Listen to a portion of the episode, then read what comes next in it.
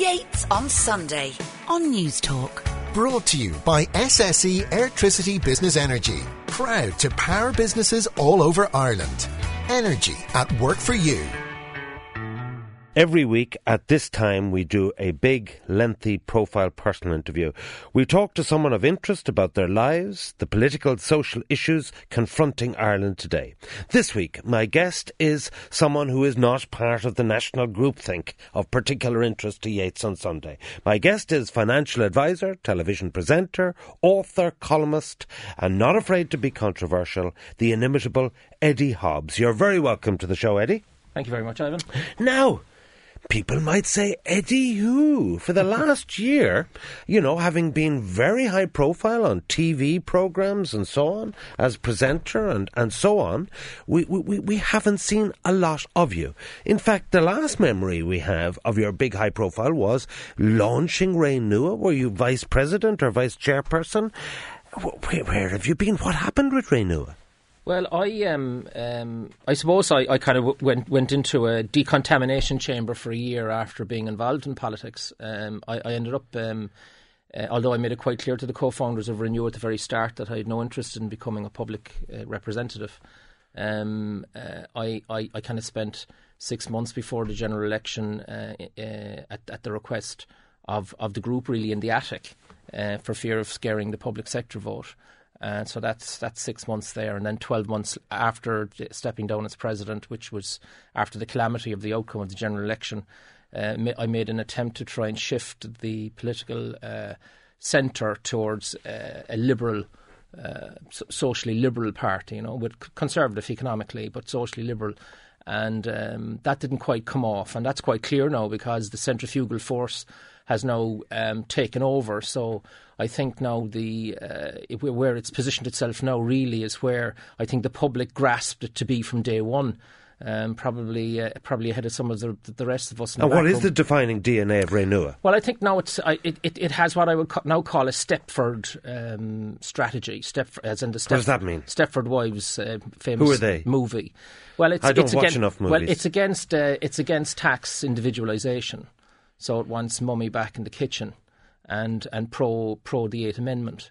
So it's very much gone into deep conservative, social conservative territory. A God Squad? Yeah. I think, well, the God Squad, um, uh, if you want to call it that, I suppose you could say have now taken over what what, the, what remains of the of the, the of Renua, in my opinion. Now, I've been keeping those opinions to myself for a year because I felt it would be unfair uh, to to make any comments or, or, get involved in you know let's see how this goes. But that seems to be where it's pitched. So so put it like this: they didn't win any TDs. No, Lucinda lost her seat. Mm. Billy Timmins lost his seat et al. Um, first of all, do you regret getting involved? Because like, I would have thought, like, take now for example, people think I have a vote in the Fine Gael thing. I said, actually, when I started working in media in 2009, I actually handed in my card for Fine Gael, and I've done my best to try and be independent. So therefore, joining a political party for you actually screwed over a bit of a media career from a presenting point well, of view. It did, well, it did, and I was aware of that, and uh, that's the price you pay. And um, I felt I, I needed to get off the fence and, and get involved. And when I was asked to get involved, I, I saw the beginning of a possible new political organisation that seemed to make appeal to me. Uh, it seemed to be making the right noise. Certainly had very, very good backroom people involved. I mean, really very good people. Uh, but uh, but it just didn't. I just don't think it had it at the front end and um, uh, and the outcome of the general Where election. did it go wrong for Renua? Well, well, I think I think I think it just didn't get its message out itself. It wasn't. It, I think that there was an internal conflict. I mean, the, the freedom of conscience fig leaf. Uh, really, uh, I didn't. I don't think the public bought that very much. I think there was a swing against you know the Fine Gael anyway in the election, and and the the three candidates that we had as sitting TDs were were swept up in that. I think there's an element of that, but I really wouldn't have the political expertise to analyse it beyond that. Oh, Jimmy, would put like this from your own experience, having been a hurler on the ditch and a mm. commentator. Do you, do you regret getting involved in politics? And what would you advise someone else who you know who might be publicly policy minded to get involved in politics, would you say? Because I remember telling you, Eddie, are you stone cracking mad mm. to do this? This is not a good move. And it was nothing to do with Renua. I just think, I, you know, you shouldn't give up a good day job for nothing. Well, well the, I suppose what I've learned, well, what's, what's been confirmed to me uh, from my own experience is that there's not really a lot of room for idealism in Irish political life. It seems to be very much driven by the pragmatism of getting elected and getting power. The mechanics of Yeah, of constituency clientelism. Well, yeah, I think that um, um, I think that the fundamental problem we've got, um, which is why the health system seems to be unsolvable, housing is a problem for the same reason. Is that our political system isn't fit for purpose? That's that's what's confirmed to me. Well, It's- let's get on to that. What's what's wrong with our political system? Well, I think well, it's been looked at several times along these lines, so it's nothing new. But um, we have a multi we have multi seat constituencies. I think that uh, that breeds local clientelism. Uh, it, it it means that loyalty is to the constituency first and to the state second.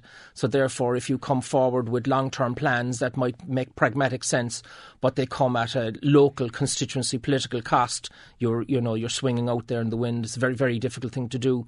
Um, and also, I think that the um, uh, I, I, I think until such time as we end up in a situation where we have single seat constituencies, probably with a li- an open list system, um, and the the election to the national parliament of people that will take an oath of allegiance to the state first. Where their constituency is the entire country. Exactly. I, I think I think we're uh, and we have a much more collegiate political system. But to do that, contrarily, contrarily, I think what you need to do is shift power down to uh, much more down to local councils in order to counterbalance, so that local people have a sense of control of, of local events with real local power, and that the national parliament gets on with dealing with national issues.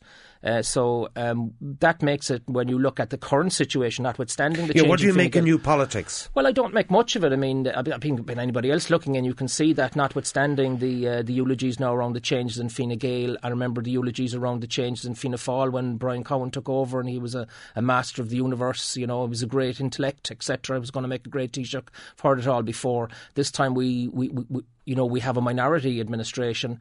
If we have another general election, unless Fine Gael and Fianna Fáil uh, get into some kind of formal alliance, we're going to have another minority government.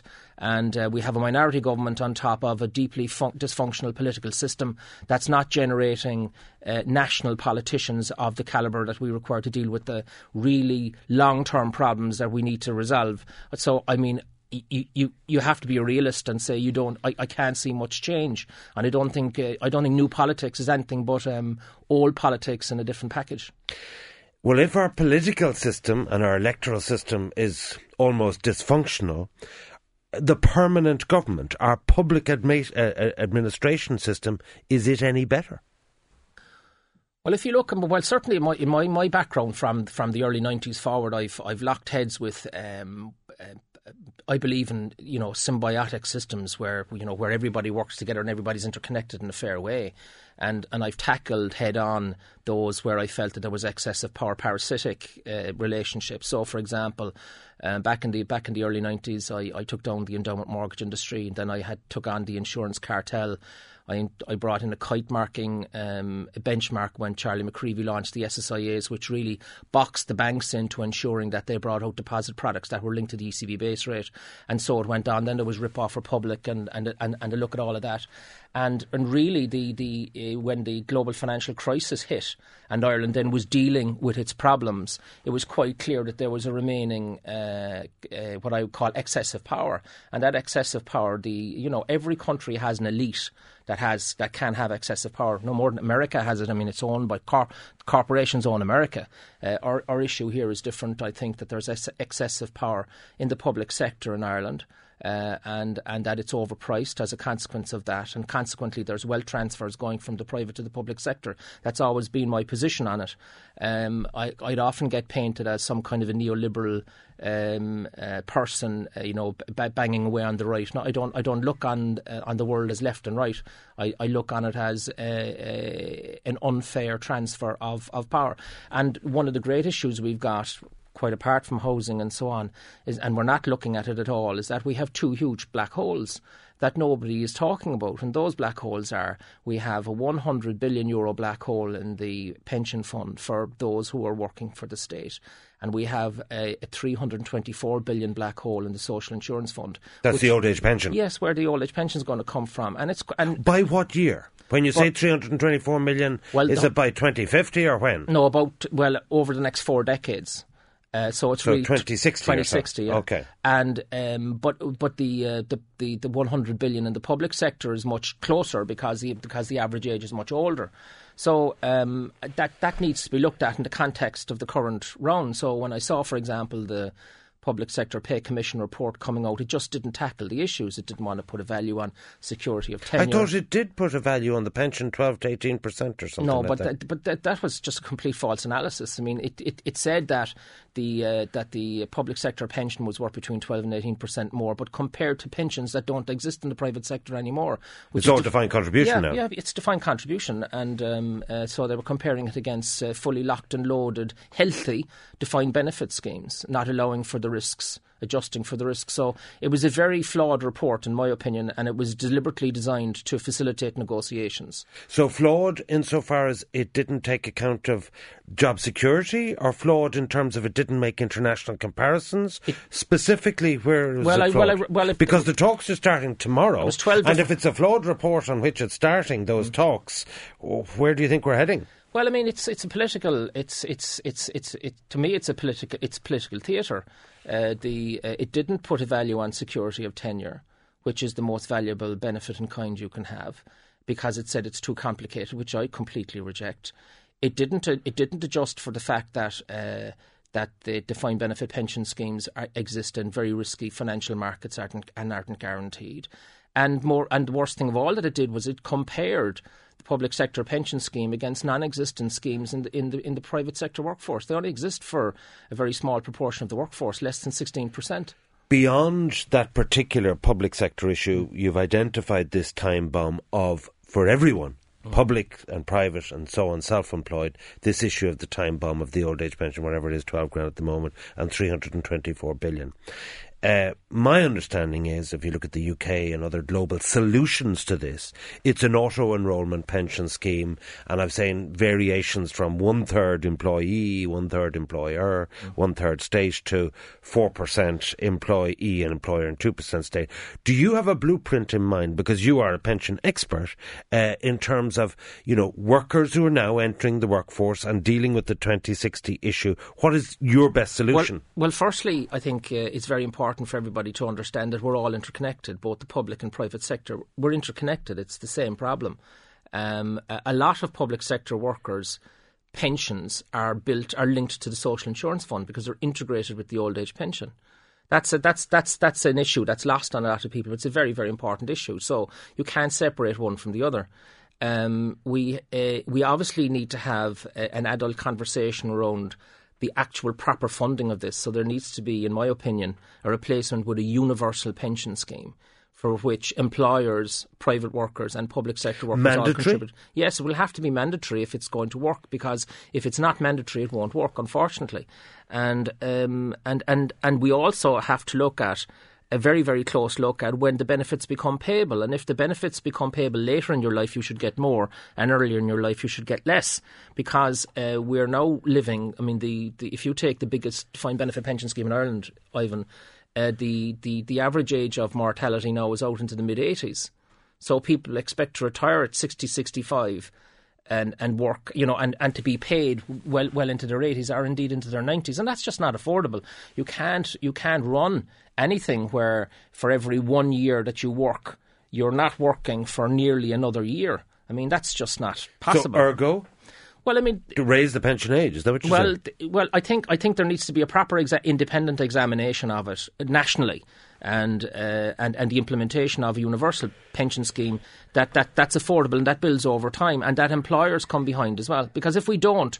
Uh, these black holes are going to pop up in the future, and there'll be an emergency response, huge tax increases, and, and everybody fighting for, um, for, for, for, for diminishing resources. Tell us about um, how the recession has affected you. Um, to be honest with you, I having gone bankrupt myself, uh, I, I I'm not really into war stories of it. But you have been subject to a lot of criticism about Brendan investments and property in Detroit, which didn't work out well. Just give us a pen picture of what happened uh, in terms of your investment funds and where things are now. Well, the um, the well, firstly, in two thousand and six, um, I had written a book, and in it, I had a, I had I'd out, I showed that I thought there was a huge credit bubble in Ireland was going to go. I thought there was huge problems in the United States. I was recommending people to reduce their debt to 50% of their balance sheet, buy gold, get out of equities, buy bonds, um, and move your money to AAA rated banks. But what I what I failed to see was the degree to which the global financial system is interconnected. And uh, I've spent the last best part of the last 10 years continuing to read into all of that to try and get an understanding of what really happened around 2008. And maybe we'll come back to that because um, because I believe it's a pa- it's a pattern of events we're in rather than a one once off event. And, and that has implications for everybody. Um, but so, beyond the sort of sort of macro cyclical point, yeah. just tell us about Brendan Investments. Well, well, well. We, How much money was involved? Well, Did investors lose? Yeah, well, absolutely. I mean, including myself. Um, we set up a fund in 2007, which was before the global financial crisis. It invested in Germany. Uh, Germany, I thought, would be pretty immune from problems. It wasn't. Uh, the, the, credit crunch hit every, everywhere. Uh, decision was taken to exit Germany and go into um, the United States around 2012. And three years ago, I, I retired as a as a, as a, as a non-executive director. So I, that was that was my last board meeting around that time. And roughly, the it was one of the sur- last surviving leverage funds from before the global financial crisis. The, the, the original cash was down to around 50%, so the equity was down to about 50%. From a gross of, figure of? Of the opening position of around 12.7 million. So okay. it, was, it was it was around five and a half, five five and a half, six. And um, the plan was by the people running the company, the executive directors, to get it back to maybe 70%, 100% by the end of this year. And um, the the latest report, which the uh, which the executive directors have brought out, seems to indicate that, that that's not happening. Quite the opposite. The the fund seems to have imploded. So even though you're not involved because of your profile, are you a magnet for uh, shareholder pain? Well, I don't. Well, well, well. Th- probably. Uh, I, I, I, I, mean, that's just human, uh, human nature. Um, obviously, it's it's it's a very ugly outcome uh, for everybody involved. It's very painful for people. I accept that completely. Painful. So, tell us about your day job. Well, my day job is, and it has been for the last 25 years, I'm, I, I act as a financial advisor to basically an SME private client base, mostly business owners, professionals, that type of thing. Nationwide or in na- Kildare? Well, or? all over the place, yeah, yeah, including a lot of public sector workers as well and um, I advise on around a quarter of a billion of financial assets. Uh, I have a small staff. I've always kept it low key, and um, that's been the day job. I got involved um, in in television really by accident. Uh, I suppose around 2001, 2002, when I got involved in Show Me the Money, and it moved on from there. Rip but, off Republic, yeah, all be- those, yeah. Yeah, but before that, I was I was involved with the Consumer Association of Ireland, and um, and then I did Rip Off Republic, and I wrote several books. You know, all the yeah. royalties to, to Jack and Jill Children's Foundation. I've been a patron of it since 2005. And um, so a, a, lot of the so your your day job is financial planning, really. Well, fina- yeah, it's it's I, I, act as a as a balance sheet advisor, really. So I'm constantly trying to advise business owners to get money off the table and away from the source of the main source of risk, which is the Irish economy. Okay, new Taoiseach, new in tray We've got the challenges of Brexit, Trump, uh, housing crisis, uh, public sector pay issues. If, if, if, if you got a call from Leo and say, look, uh, Eddie, give me some advice, what would you say to him? Well, I would say I would say that you need to uh, look very seriously at, at how we make Ireland more agile uh, and and f- uh, to respond to crises when they occur which isn't the case. We're, we're not very agile at responding to crisis, and we have to become more agile because there's going because there's more ahead. And um, and how do we go about doing that? Um, especially given the, the, the unless we get political reform I've identified, it's very difficult to see how some of the more intractable long term problems are going to be solved. But um, it is my opinion uh, um, from the from the reading that I do that the uh, that the global financial crisis in 2008 is part of a pattern of events which goes back to the 1998 long term capital management collapse in, in Wall Street, which nearly brought the global financial system then to a close. Um, we then had the dot com bubble burst in 2002. Uh, where the total amount lost was around five five trillion. So what are you predicting now? Well, I think that the I think the global financial system, which is now carrying even more debt than it was carrying in 2008, with all the quantitative easing, yes, is is inherently even more unstable and that um, uh, the, the, central scenario we're all betting on, including Leo and his policies when he's Taoiseach, and my business and News Talk, everybody's betting on the central scenario that we're in a long term period of uh, subnormal economic growth and a gentle repair of all the excess debt that's there because debt has gone up through the roof, uh, Ivan, since. I mean, the, the national debt is about 17% of GDP higher than what it was in 2008 and and all the off off balance sheet debt, pensions and so on has gone up as well. So um, so the so debt has been growing at a faster rate than economic growth for too long. Brexit. Yeah. What do you think we should do about Brexit? Well, the the Brexit is is one of the two immediate challenges, obviously, that we face, um, along with the what I call Trumponomics. You know, the, the the reduction of corporation tax in the United States. Brexit really is going to come down to uh, our ability to react to what's going to occur in the negotiations over which we have very little control between Britain and uh, and the EU. And until such time as the outcome of those negotiations are known, we really it's very hard to know exactly how we should be positioning ourselves. Um, it does look at this early stage that uh, a hard Brexit uh, seems to be where where it's going to end up. Um, the Brits seem to be dug in on, on on not paying a very substantial amount of money towards the EU fund, and if that's the breaking point very early in the negotiations, we could have a hard Brexit. So overall, and in conclusion, uh, Eddie Hobbs, father, self-employed guy, maybe returning to media. Are you optimistic for the future? Well, uh, well, well, well, the answer to that is you. The, there's a there's a huge change coming in terms of technology with artificial intelligence. Um, that's going to wipe out a lot of labour. But so so societies need to move towards basic income models. In other words, away from what we've got at the moment to something else, and that that's a big transition. I think that the biggest issue that we all face over the next while is the global financial system and, and, and its instability and, and how we deal with it. In terms in terms of Ireland, housing is such a huge problem and it's not being dealt with. And the question we have to ask ourselves is should we be should we be reforming the political system so that it is capable of dealing with these problems? Because we have a housing crisis and a health crisis. And very finally, professionally, personally, do you think you're miscast in the, the media and the public consciousness?